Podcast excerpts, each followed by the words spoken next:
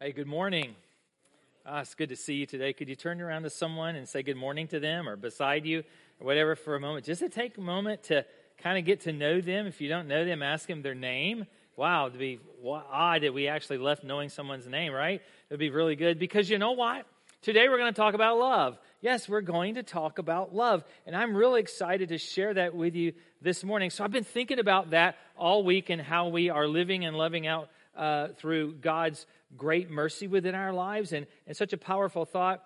And so, as we get ready, grab your Bibles, turn to Romans chapter 12 or your devices, and we're going to actually start in Romans 12 and verse 1. And then we're going to skip over to verse 9 in a moment where we find most of our teaching for today. So, we're going to talk about love this morning. So, I, I, put some questions together to kind of get our mind going, right?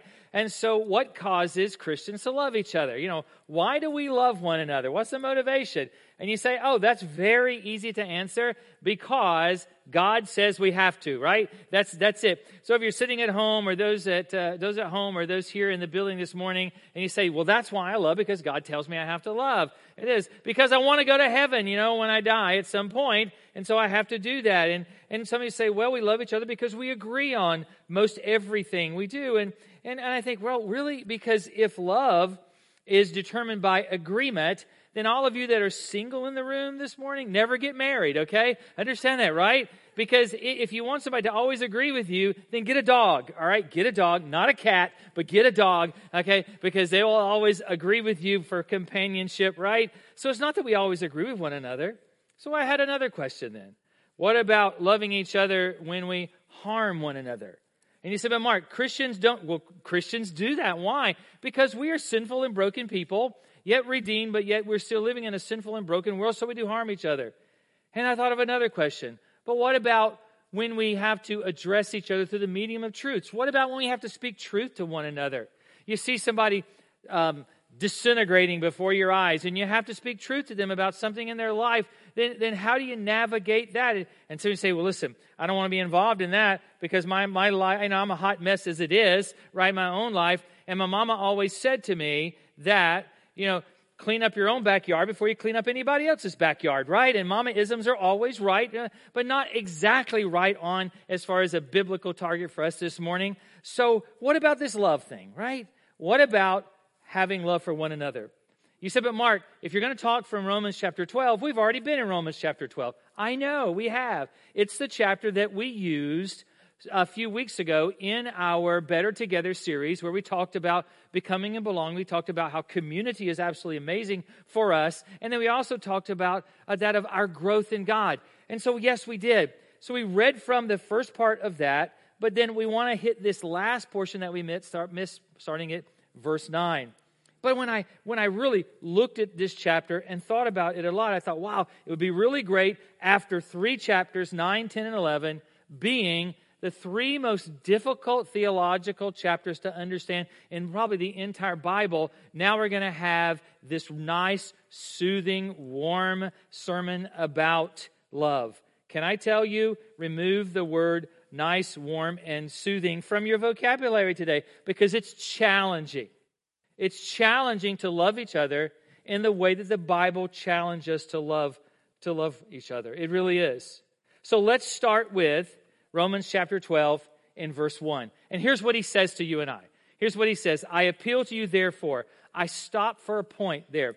Because what he's saying after these last chapters that we have talked through, he says, in light of all of those things that we have gone through, then this is a how to chapter for us.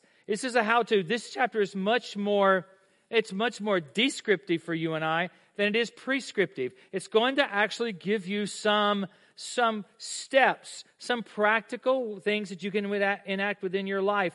And then he addresses it to brothers, brothers and sisters, those in Christ.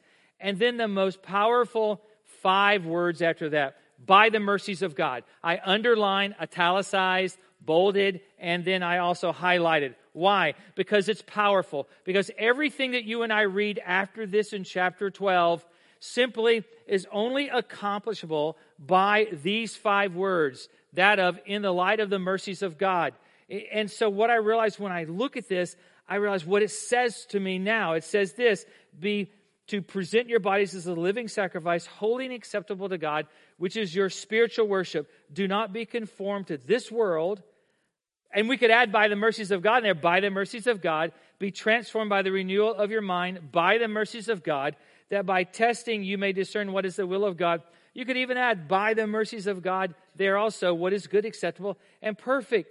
Therefore, he says, in light of God's mercy in our life, that this is the way our lives should look, fleshed out in clear view of God's mercy and forgiveness and grace and love for you and I. He said, in clear view of that, then we're going to deal with love. How, how should I love?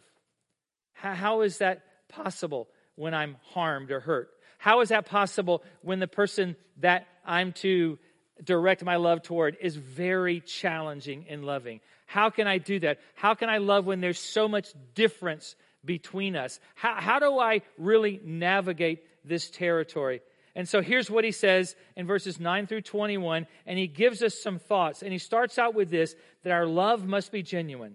By the word genuine, write unhypocritical. Write the word unhypocritical. I think that's important. Our love must be genuine. He says in verse 9, let love be genuine, is what he says. We'll deal with the rest of verse 9 in just a moment. That means that I can't be phony with my love.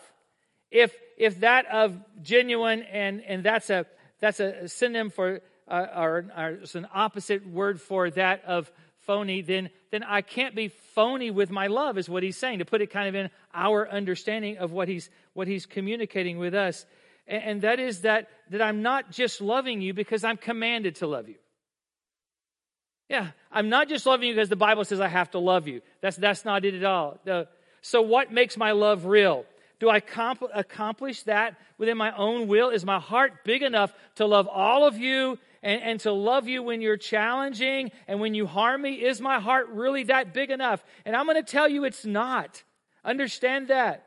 It's not big enough to do those kinds of things. So my love is only real when I love you in the shadow of God's mercy and God's grace toward me. That's exactly what he's saying. The fuel, the catalyst for me loving you in light of our differences and in light of those moments when I'm challenging or you're challenging to love, the way that you and I do that is simply by loving each other in the shadow of God's mercy and love toward us.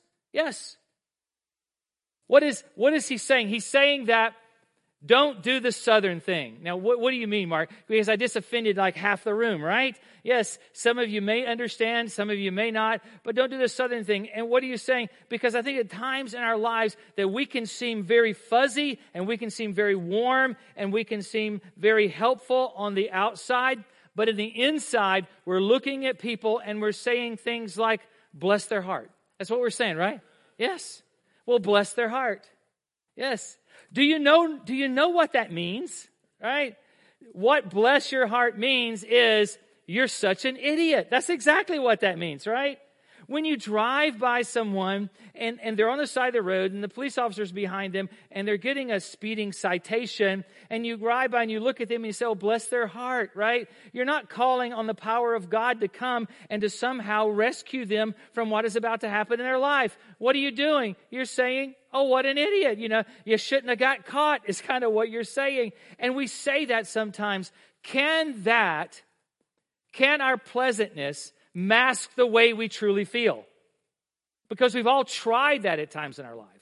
That can our pleasantness match, mask the way we truly feel? And, and I say to you, oh, it can't. But if, if you think it can, then you are an absolutely proficient actor and you should be awarded a daytime Emmy. You know what those are for, right? Those are for daytime dramas. We used to call them soap operas. I don't know if you heard that term before, right? But you should be awarded one of those if you think that can mask the way you truly feel, because it can. And Paul says, stop. He says, stop all of that. He says, your love has to be real. And how is our love real? Because our love grows out of the fertile ground that is just beneath the cross of Christ. Why and how? Because that ground is absolutely saturated in mercy. And the only way that I'm going to love you the way that Christ says I love you is to be reminded about how merciful God is in my life. That's the way in which I'm able to love you.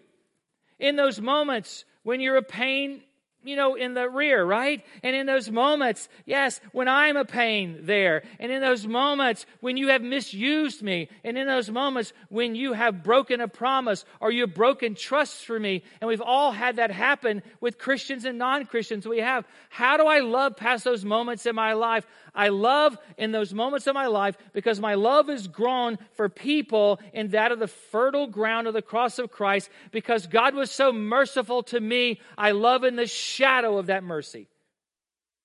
Wow. It's a powerful thought that Paul teaches us. It is. And I know for some of you, you've failed in that area, right? You have miserably failed in that area. You have. And for, for some of you right now, as I say so many times, that you can hear the, the dump truck of guilt backing up to your life, about to load you down with this massive amount of guilt because you failed in your life. Let me tell you something about guilt, first of all. First of all, guilt was covered upon the cross for you and I. That it was covered by the sacrifice of Christ through justification as which we've never sinned. But conviction, a challenge for you today to make a change in your life, is totally something different. And I pray that this challenges you and I. It is because we've been there. We've been there in those moments of, of struggle to love one another. We've been there in those moments when we say, Hey man, I love you, but inside, but inside we're saying, Bless your heart, you're such an idiot. Right? We, we know we have been there in those times. Yes. That some of us have had strong dislike for others. We've, we've had those feelings, haven't we? Some of us have, have hated, right? And you say, Mark, now those are strong words, and it makes us absolutely nervous when we talk about hate, right? We get offended somewhat when we say that. Can I tell you, and I want to be really honest with you today, and, and here it is, okay? I've hated, all right? You say, Mark, I don't know how you say that. You're a pastor. No, what you're trying to say, let me put words in your mouth you strongly dislike. No, no, I have to tell you that there has been times in my past that I have hated.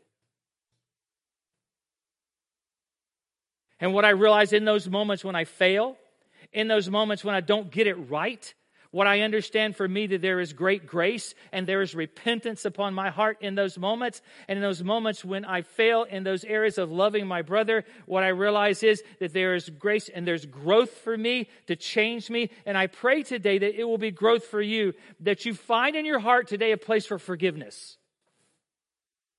You know what I learned about forgiveness a long time ago? That you think that forgiveness actually harms the person that hurt you, and in reality, what it's doing is holding you in bondage to that. Because most of the time, I'm not as absolutely important in someone's life as I think I am, right? Yes? So most of the time, they've already forgotten what I did to them or, or they did to me, and they've moved on in life. That's right. And so what I realize is that we find a place in life for us to forgive others. And when we fail in those areas, that there is absolutely amazing, great grace for us, but we love each other's, uh, we love each other through the mercy of God. Can I share with you a parable? It's a parable that Jesus speaks in the book of Matthew, chapter 18. Peter asked him a question. He said, Lord, how often will my brother or my sister sin against me and I forgive them? How often, God? Right? It's a great question. And so there has to be the magic number. Like, what, what would it be? You know, 10. I mean, 10 commandments, there's 10 of them. And after that, I cut you off completely and you're no longer living, you know, to me kind of deal, right? So, but we know that, and this is not part of what we're talking about, but we know that Jesus basically gives him a number without end. So there's no end to our forgiveness in people's lives. But he says to Peter, let me tell you a parable. And he says to him that there is this servant who owes his master 10 10,000 talents. And I thought 10,000 talents sounds like a lot of money, doesn't it? But what I realize is 10,000 talents is an amount of money in that culture which is not repayable, is beyond your ability to pay. That's the point. 10,000 talents is like all the people on Shark Tank's salaries put together. That's what this is, right? This is a large amount that you will never repay, is exactly what it is. And so what happens is that this attention of this account comes before the king. So the, the, the master goes out and he arrests the servant and he brings him in before the king. And, and so there is this the conversation between them because the master has all rights, what's all rights in, in his, in his, you know, in his ability to place them in slavery, his whole family, for him to repay the debt, but it's a debt he really can't pay back. And one, something that hit me this week, and I've, I've read this parable so many times. As this parable takes place in front of the king, and, and I thought the king is observing what's taking place between this master and this servant who owes him this absorbent amount. And, and what I realize is that my king, my Lord, he really observes the way I treat others. It's a very powerful image here that he observes the way you and I love others and how we treat others that have used us or lied against us or taken advantage of us or those of that owe us money. Yeah, he takes notice of that. And so here's what happens in verse 26 of Matthew 18. So the servant fell on his knees, imploring him, Have patience with me, and I will pay you everything. And then he says, The master says to him, and out of pity for him, the master of that servant released him and forgave him the debt. And I thought, what an amazing story, right? And you've probably heard it before. It's amazing. And, and I thought, wow, what does this guy do, this servant who has just been relieved of this 10,000 talent debt? What does he do when he leaves there? Because he's just won the lottery. This is a mega million winning, is what this is, right? He's just called, he's got the ticket, man, and he's just won the lottery. And what he does is he leaves there and he finds this old guy who owes him one day's wages. One day's wages, and he chokes him. That's exactly what he does. You say, Mark, this is so far out and exaggerated. It's meant to be that way for you to understand it. You grab the depth of what Jesus is teaching us. And so when the master who forgave him 10,000 talents, he hears that, he brings him back before the king for there to be justice. And, and, and what I realize is this this guy who was forgiven so much, he fails to love in the shadow of his own forgiveness. And I've done that. I fail to love in the shadow of my own forgiveness. I fail to step back and to remember what God has done for me in my life and how God found me and how God still finds me at times. I fail to remember those moments. And when I begin to forget the way that God found me and I begin to forget God's grace and I for, begin to forget God's mercy, then what do I do? I become like the servant who finds the guy that owes him or one day's debt and he chokes him. That's exactly what I do. I become that because I'm not loving others in the shadow of my own forgiveness. Love without hypocrisy is what he's saying. You choose to act in love in the shadow of God's mercy and love for you. You step back and you remember those moments of what God has done in your life. And it changes the way that I love people around me. And he says, well, Hang on, there's more to this. Here's what he says Hate what is evil and hold fast to what is good. Verse 9 says, Abhor what is evil, hold fast to what is good. And loving uh, each other is a challenge. And, and the reality is, the more I love you, the process of loving you can also bring about this thing in my life where I can fail to see the evil in your life. I can fail to see the evil in your life because I'm trying to love you with such great tenacity. It really is. And I think back and how this works for us. And I think back as a child, you know, when, when you disobeyed your parents as a child eh, or you sinned and, and you're caught, right? So let me ask you a question. How many of you as a, as a kid growing up that you disobeyed or you sinned and you got caught and you had to face some judgment? Let me see your hand. Let me see your hand. Good, terrific. Put your hands down. The other ones don't understand the question or they're lying, right? Like we always say. But the reality is we've all been there. Yes. And far before the, the punishment is ever dealt out, far before the judgment is ever given uh, on your case, right? What do you do?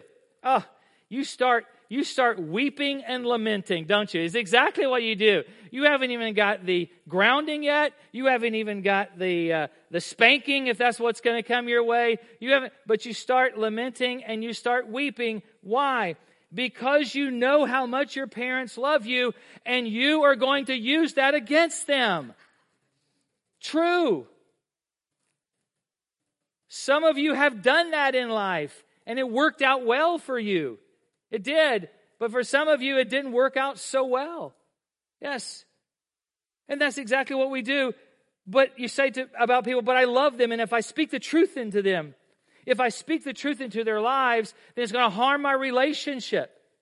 It's going to sever my relationship with them, maybe beyond repair. So, how do I navigate those moments when I have a friend or I have someone I love and I have to have a truthful conversation with them? How do I do that? And Paul simply says, hate evil, cling to what is truth, is what he's saying. But I want to be nice. I know that. I understand that. No, no, actually, the greater need in your life is to be accepted. And that's why you're nice. And so you allow that to override your actual love for them, is what happens. And you will simply turn a blind eye to the evil in their life and the things that you need to talk to them about. Because the path to fulfillment in my life is not self fulfillment, it's placing the welfare of others above me, is what it is.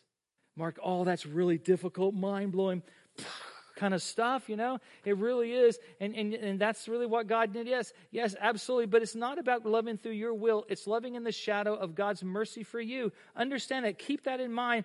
That's why you can't teach this without absolutely going through verses 1 through 2. You can't do it. You have to understand that because it seems amazingly impossible for, for you and I. It is. So he says, wait a minute, I have something else to say to you. He says this outdo one another in showing honor. Look at verse 10 love one another with brotherly affection, outdo one another in showing honor. That I demonstrate honor by simply recognizing the intrinsic value of others as being God's creation. That that's how I show honor. I understand that God has valued all people. And I think we have to park there for a moment and understand this statement that outdo one another in showing honor. Because what honor means is value. And what I have never been given, I have never been given this latitude in my life for being able to appraise a value in your life. I've never been done that. I don't set the value on you. So in light of me not being the appraiser that sets a value in your life, then who, who appraises you and sets value in your life. And I tell you who it is. It is God. He set the value on your life as a human being when He sent Jesus to the cross to redeem humankind. And so that changes everything about how I see people. That everybody is valued to that amount or extent. That you are valued that to the life of Christ. It is. So when I deal with people in this life, I don't choose who I value and who I don't. Do you understand that? That we value all people, whoever they are, as different as they are to us, as a different faith system that they have to ours, that we value all people in light of God placing this intrinsic value upon their lives. When I understand historically about the church in Rome, what I realized that, first of all, Rome was this diverse, massive city. And most of the citizens of Rome were slaves, actually. They were. And so Rome is full of slaves and free. Rome is full of Jews and, and Greeks. It's full of all kinds of people, poor, wealthy, this whole diverse group of people. And so the culture in Rome is set up to where it operates in those confinements. It is. So that's, so that's how you live. That's how you're judged and that's how you're valued. But when they came to the church at Rome, when they came to the church at Rome, was the only place that they were valued as being God's creation. Why? Because they saw the most common marker and the greatest marker of all of our lives was that of Christ. And so it levels the field. It brings honor to everyone, no matter how diverse we are. That in the church in Rome, you had the poor, and you had the immigrants, you had those of diverse ethnicity, you had those that were, were, you know, those that grew up in the synagogue and understood the teachings of the Torah, and those Greeks that just came out of idol worship. Man, you have all these people together, and their defining marker is Christ, and it brings honor between people. That we honor one another because we all belong to Him. So, can I take a moment to be honest with you? and you say, well, what are we going to say, right? No. You know, in a unison, no. Well, you've never done that before. And if you did, I would still be honest with you, okay? I would still say it. Just, it's just a way to kind of help you to deal with it. because I thought about this value of people a lot this week and how that in our culture, boy, that's, that's a big thing right now in our culture about how we value one another. And there's so much devaluing of people, I think. And, and so what I realize is that Paul is addressing some real deep things within our lives in this text. So for all of you, here it is. You got to love me because it's something about love, right? So you got to love me at least till noon, right? Is says right, and then and then after that you're on your own. But here's the thing that I think that for in this room, there's a lot of you that think things like, "Man, eh, there's no way that you can be a Christian and be a Republican," and there's a lot of you that think that there's no way you can be a Christian and being a Democrat. And can I tell you, Paul says, "Stop that." That's what he's saying. He says, "Stop it."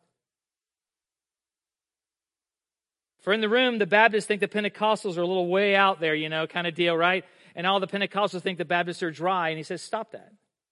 True. Can I go further? For all you evangelicals out there, that's us, most of us. You know, if you don't know what that means, Google it. But yet, but that that that all you're you're making, and I hear this all the time. You're making disparaging comments about Catholicism and he says, Stop. You've never been given the right to place a value on anybody. For all of you that are prejudiced toward your brother and your sister because of the color of their skin, because of their ethnicity, because of their country of origin, because of their religion, or because of their political flavor in life, he says, Stop.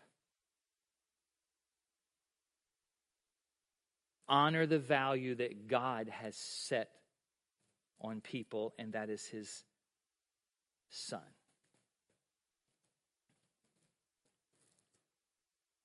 This week, Reba and I were at a, a home store in Greenville, and we're about to embark on this this kind of remodeling project at our house. So pray for us, please. Should we bow our heads right now? Because we'll need marital counseling after this, probably. And and and so uh, it's it's good. I'll just do whatever you say, babe. So it's all on you, okay? and that's not what you want to hear, right? And and and and so we went to this store, and and this lady comes to help us, and and she has a very thick accent, right? And and so we begin a conversation, and we're talking about countertops, and she's very knowledgeable, and she really helped us out a great deal. And so I had to say, "Where are you from?" You know, I just had to ask that, and and and I I made an assumption already, but I said, Where are you from? And, and she said she was from India. And I said, Oh, that's amazing. I said, I've never been to India. And so that, start, that sparked a conversation.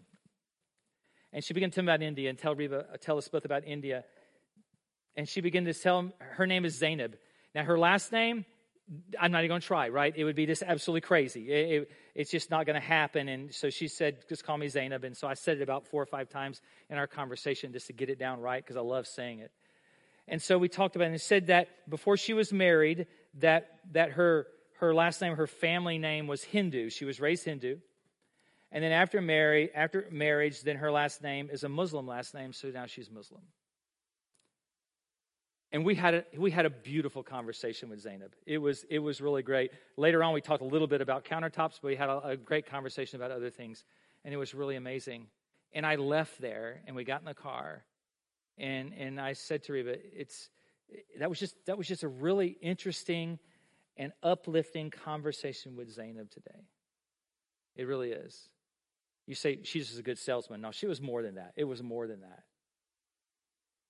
But I thought this week as I was studying through these scriptures, how do people place how do people devalue others because because their background is different, because their ethnicity is different, be, because of their religion being different. And, I, and I'm not advocating I'm not advocating for other religions. I realize that Jesus is the Son of God, and, and I understand that. And, and God is He our God is the only God, and, and I say that before you without any apology whatsoever. But I will say to you this that you and I, as Christians, have never been given the right to devalue others of God's creation.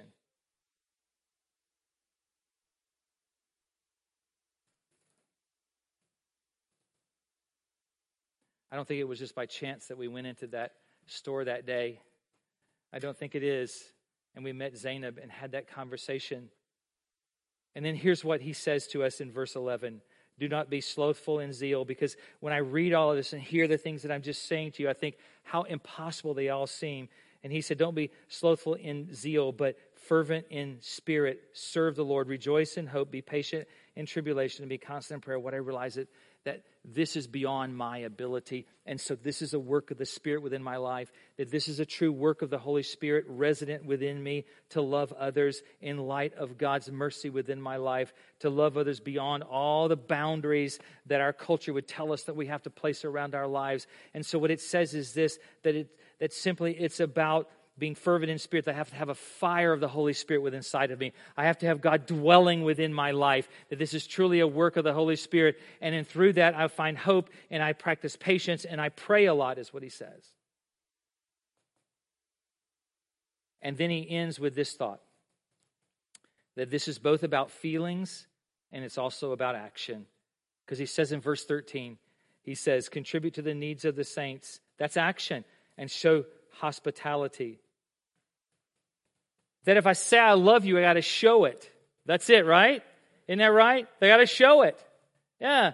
That doesn't mean you're going to turn around and you're going to give the person right next to you a big old kiss on the lips. That's not what I'm saying to you. And so you're saying, oh God, I hope that's what the Lord does, you know, because that's what I've been praying for. And no, that's not what I mean. But you got to show it. And there's ways for you and I to show others that, that we love them. And when I was thinking through all of this this week, what I realized is this it's not that it's not the, that the world hates God.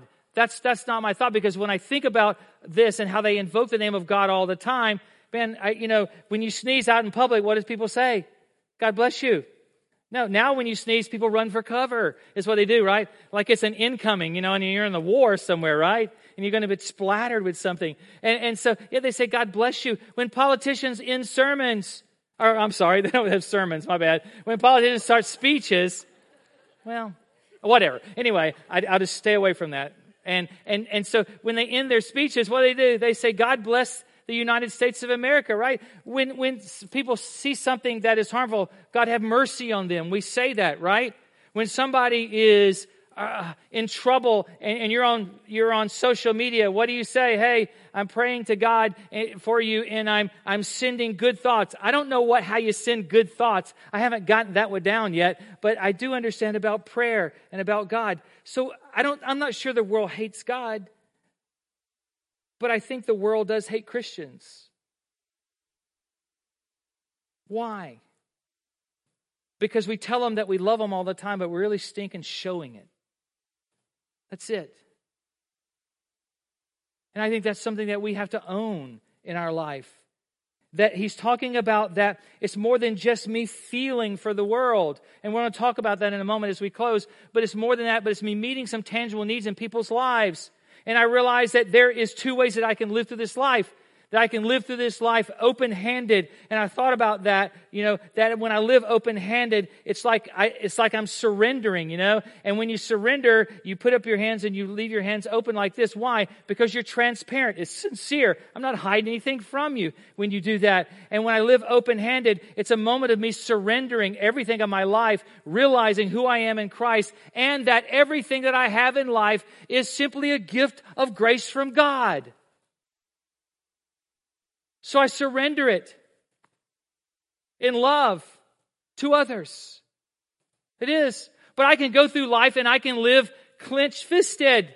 And when I live like this, I live like, well, I deserve everything because I've earned it. And I've worked really hard, doggone it, for what I have. And nobody is going to get what I have. And I live clenched fisted. And when I live like this, it's only, only things that I have in life are what I can hold in these two hands. And when I go to leave this world, what I simply take with me is what I hold in these hands. And that's a sad existence. That's sad. So I realize that everything in life for me is a gift of grace from God. It is. So do me a favor. And I don't ask you to do me a lot of favors, do I? I don't ask that at all. No, I don't. But I, I just want you to do a favor for me today. And that is erase the phrase from your vocabulary that I deserve this. Erase it.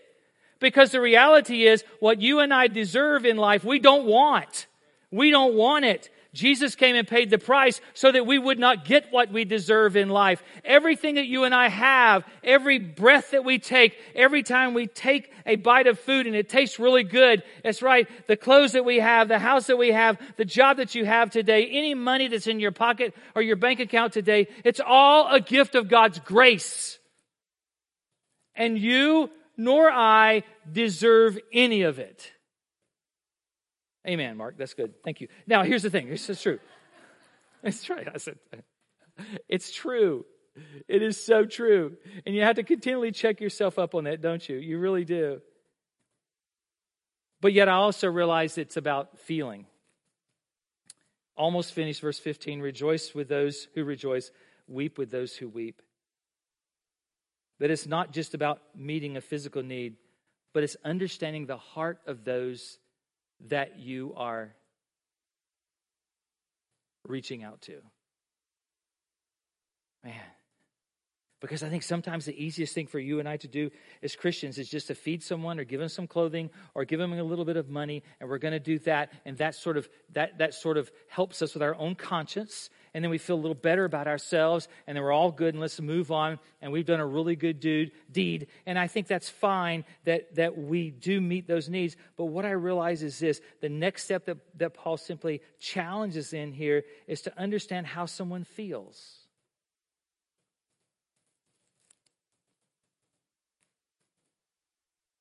To go where their heart is.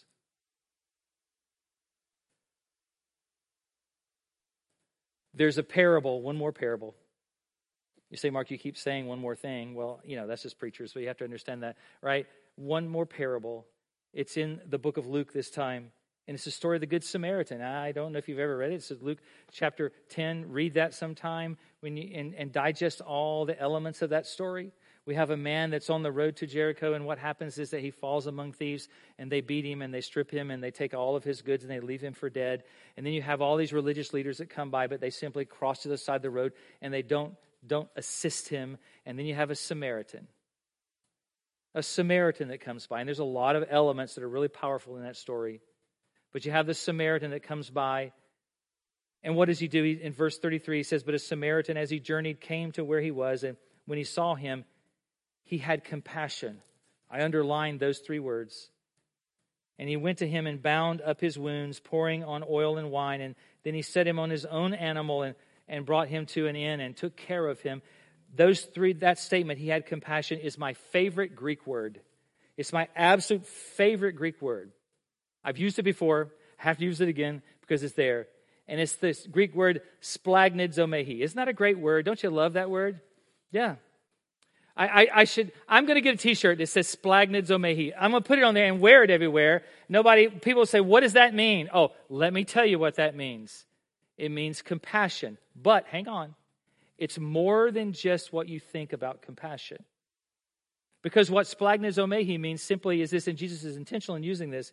It's more than bandaging the needs. It's more than putting him on his own donkey. It's more than him putting him up for seven days in the holiday inn. It's much more than that. It's a call to place ourselves in their story. And that's an amazing thought. There's a call for you and I to place ourselves in their story. That not only do my hands meet the need, but my heart goes to where they are. When Jesus sees a multitude that are hungry and he's been teaching them, the scripture says that he is moved with compassion. Same word, splanchnizomai. Same word. And what it means is this, that not only does Jesus see their hunger, he feels their hunger in the very pit of his own stomach. He feels what they feel. When is the last time that you have felt what someone else feels in their life when they are struggling? And you can't know how they feel unless you have a conversation with them and you spend some time with them. And that's more than just dropping off a meal. And that's more than just giving them a little money. And it's more than just buying them some clothing. Because in reality, if they could choose between all those kinds of things, yes, they would want to have the money, they'd want to have the clothes, but I think they would much rather have your time. And you simply placing yourself in their story. How does that work, Mark? It works all in the shadows the mercies of God. It does. Last verse, we finish this, verse 20. To the contrary, Paul says, if your enemy is hungry, you feed him. And if he is thirsty, you give him something to drink, for by so doing, you will heap burning coals upon his head. We like that part, don't we? Yeah. Mm-hmm. How many times, many of you heard people say that? And they pull it out of context, right? We love pulling scriptures out of context, right? Because that way we can kind of write our own ticket in the Bible. And so we can say, oh, this is, so this is, I'm, I'm just going to heap some, some burning coals upon their head because the more that I do for them and the nicer things that I do for them, they're going to feel really, really guilty about how all the bad things they've done toward me. You know, that statement is where the old idiom comes from that um, kill them with kindness. You ever heard that statement before? If you're living under the principle of killing people with kindness, I go and question your motives. I really am. Yes. Because what this statement is about, and all of this is about, that my actions are not about placing them under condemnation or, or that of guilt, but my actions are pointing them to the gospel. It's not about me getting revenge or feeling good because I'm making them feel bad. It's not at all. But he says, Do not be overcome by evil, but overcome evil with good. So, as we close this morning, what's a win for us? Because, man, I like the win, you know? I haven't really come into uh, the company of a lot of people that say, man, I'm really into losing, you know? No, I, I like to win. So, what's a win? Well, let me tell you what is a lose first, or loss. A loss is for you to continue to live in your sinful nature, that you're continually repaying evil actions in people's lives with evil. That's a loss.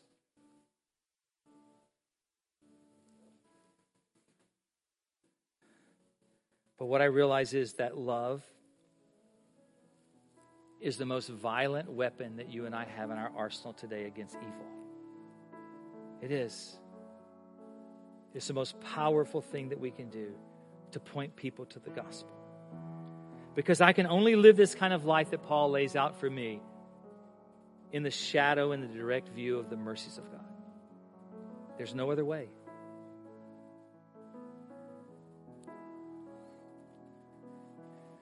That I thought about this this week, and I forgot to even say this first service. I just realized that. But this came to me, and I wrote this in my journal this week that I'm not called because I think sometimes we, we think about love, we think about this sentimental type of love, and you know, it's all real squishy and gooey and and all that kind of good stuff. And And I think sometimes when we think about love and loving the world, we think about that of that we see the world through these rose-colored glasses. You ever heard that term? Yeah? That I kind of see you in this frame of this sentimental kind of love, right? But what I realize is that God has called me to not see the world through rose colored glasses. That God has called me to see the world through blood stained glasses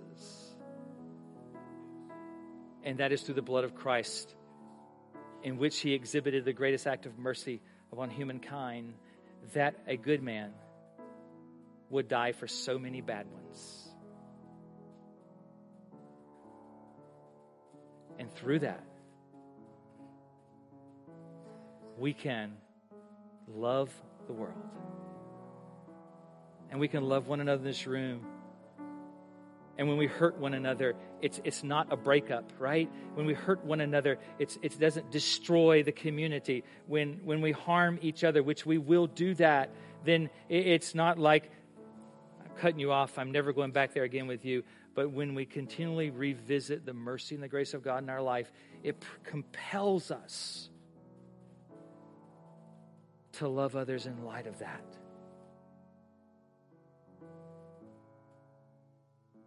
So, for a moment, would you bow your heads with me just to shut out all the distractions around you and close your eyes?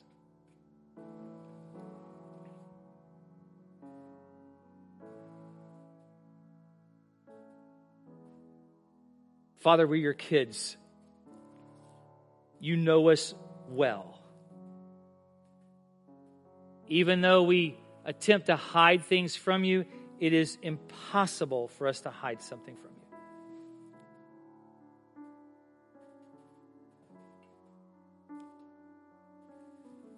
And so today we stand here with our hearts and our minds revealed to you as our loving Father.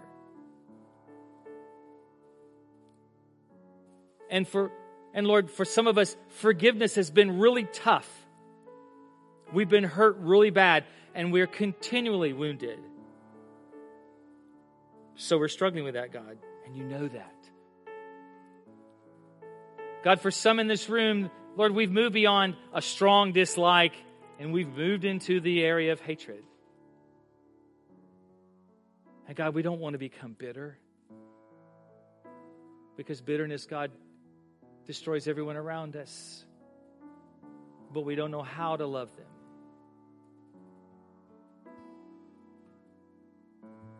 God, for some in this room that you have spoken to their hearts and you've called them to love someone that's different and someone that's a challenge.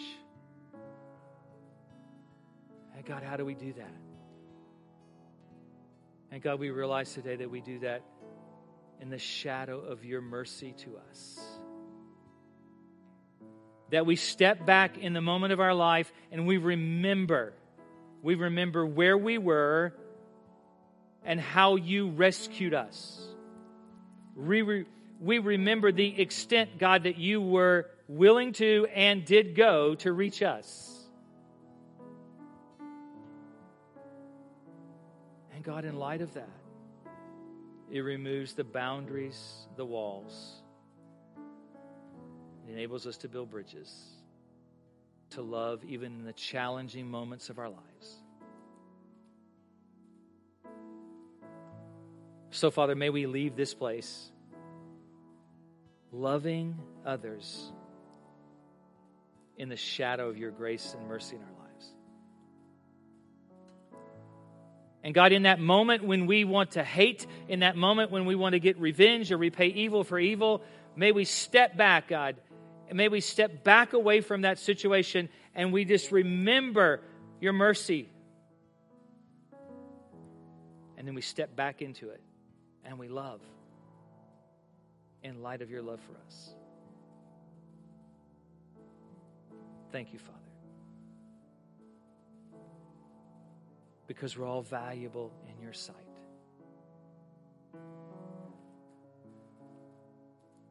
And all the Zainabs in the world are valuable, God, in your sight.